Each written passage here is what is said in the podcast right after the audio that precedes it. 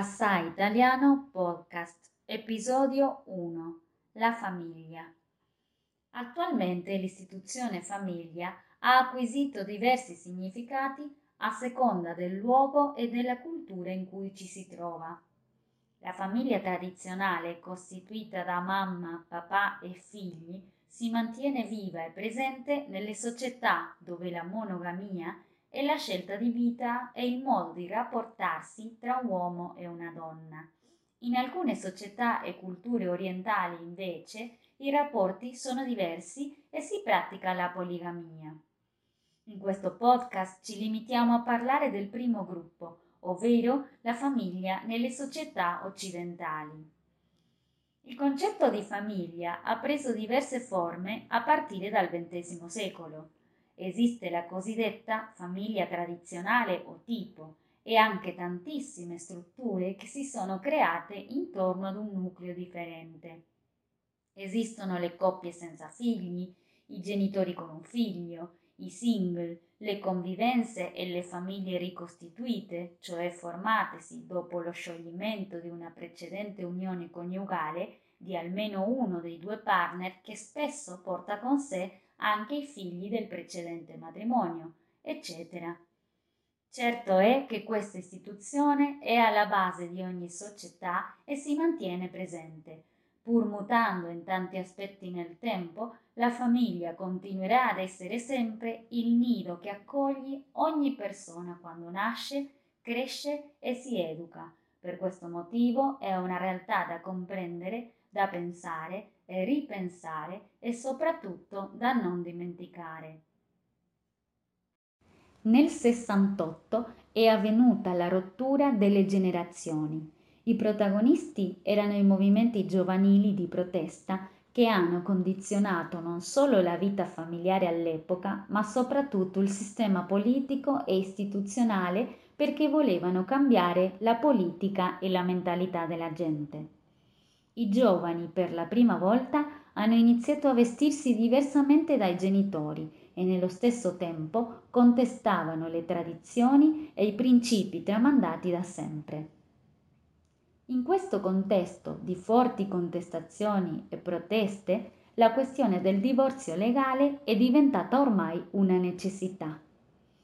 Nel dicembre del 1970 si è approvata la legge del divorzio, ma all'indomani dell'approvazione è stata presa la decisione da parte della democrazia cristiana e dal movimento sociale italiano di promuovere un comitato per l'abrogazione della legge tramite referendum. La democrazia cristiana voleva l'abrogazione del divorzio e difendeva l'indissolubilità del matrimonio. Il movimento sociale italiano voleva l'abrogazione del divorzio che definiva legge sbagliata voluta dai fautori del malcostume.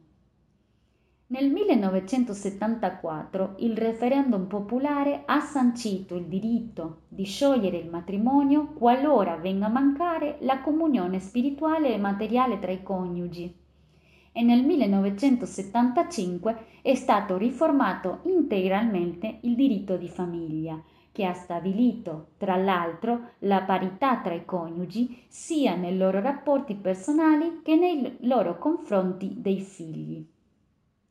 Il diritto di sciogliere il matrimonio ha avviato un cambiamento profondo di mentalità, ma ancora nel 1970, nonostante ci fosse la possibilità di divorziare, era legittimo il delitto d'onore, una norma arcaica tipica di una società maschilista che proponeva pene attenuate per l'uomo che uccideva in flagrante adulterio la moglie o l'amante o entrambi colpevoli di aver disonorato la famiglia e l'uomo stesso, legittimo tutore dell'onore.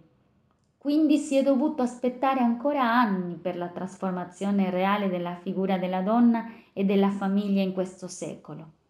Nel 1978 è stata approvata la legge sull'interruzione volontaria della gravidanza, anch'essa confermata da un referendum.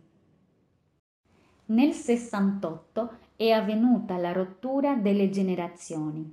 I protagonisti erano i movimenti giovanili di protesta che hanno condizionato non solo la vita familiare all'epoca, ma soprattutto il sistema politico e istituzionale perché volevano cambiare la politica e la mentalità della gente. I giovani per la prima volta hanno iniziato a vestirsi diversamente dai genitori e nello stesso tempo contestavano le tradizioni e i principi tramandati da sempre. In questo contesto di forti contestazioni e proteste, la questione del divorzio legale è diventata ormai una necessità. Nel dicembre del 1970 si è approvata la legge del divorzio, ma all'indomani dell'approvazione è stata presa la decisione da parte della democrazia cristiana e dal movimento sociale italiano di promuovere un comitato per l'abrogazione della legge tramite referendum. La democrazia cristiana voleva l'abrogazione del divorzio e difendeva l'indissolubilità del matrimonio. Il movimento sociale italiano voleva l'abrogazione del divorzio che definiva legge sbagliata voluta dai fautori del malcostume.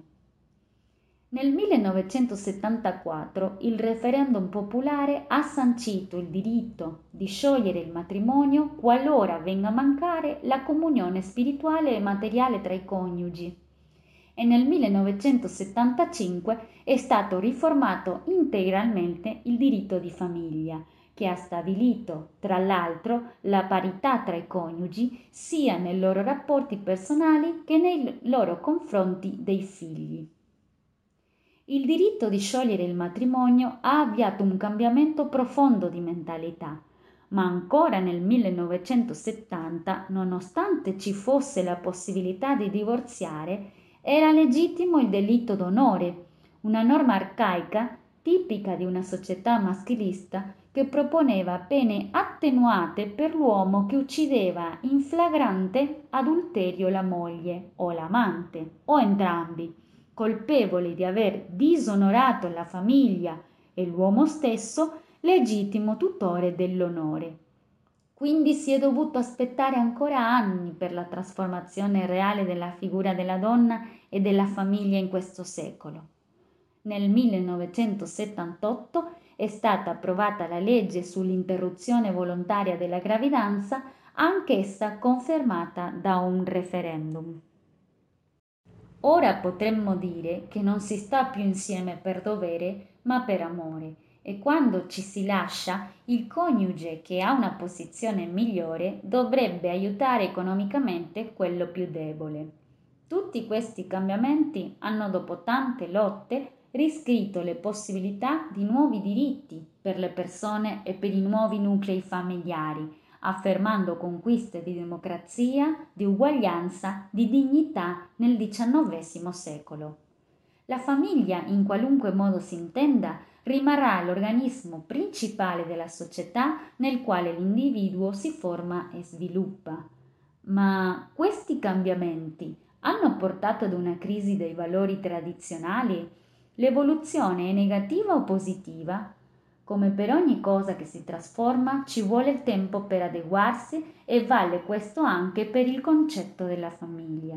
Sarebbe un errore non allargare il concetto di famiglia e ritenere questa ancorata a valori di un secolo fa, perché ormai tutto si è trasformato sin dal momento in cui il ruolo della donna è cambiato.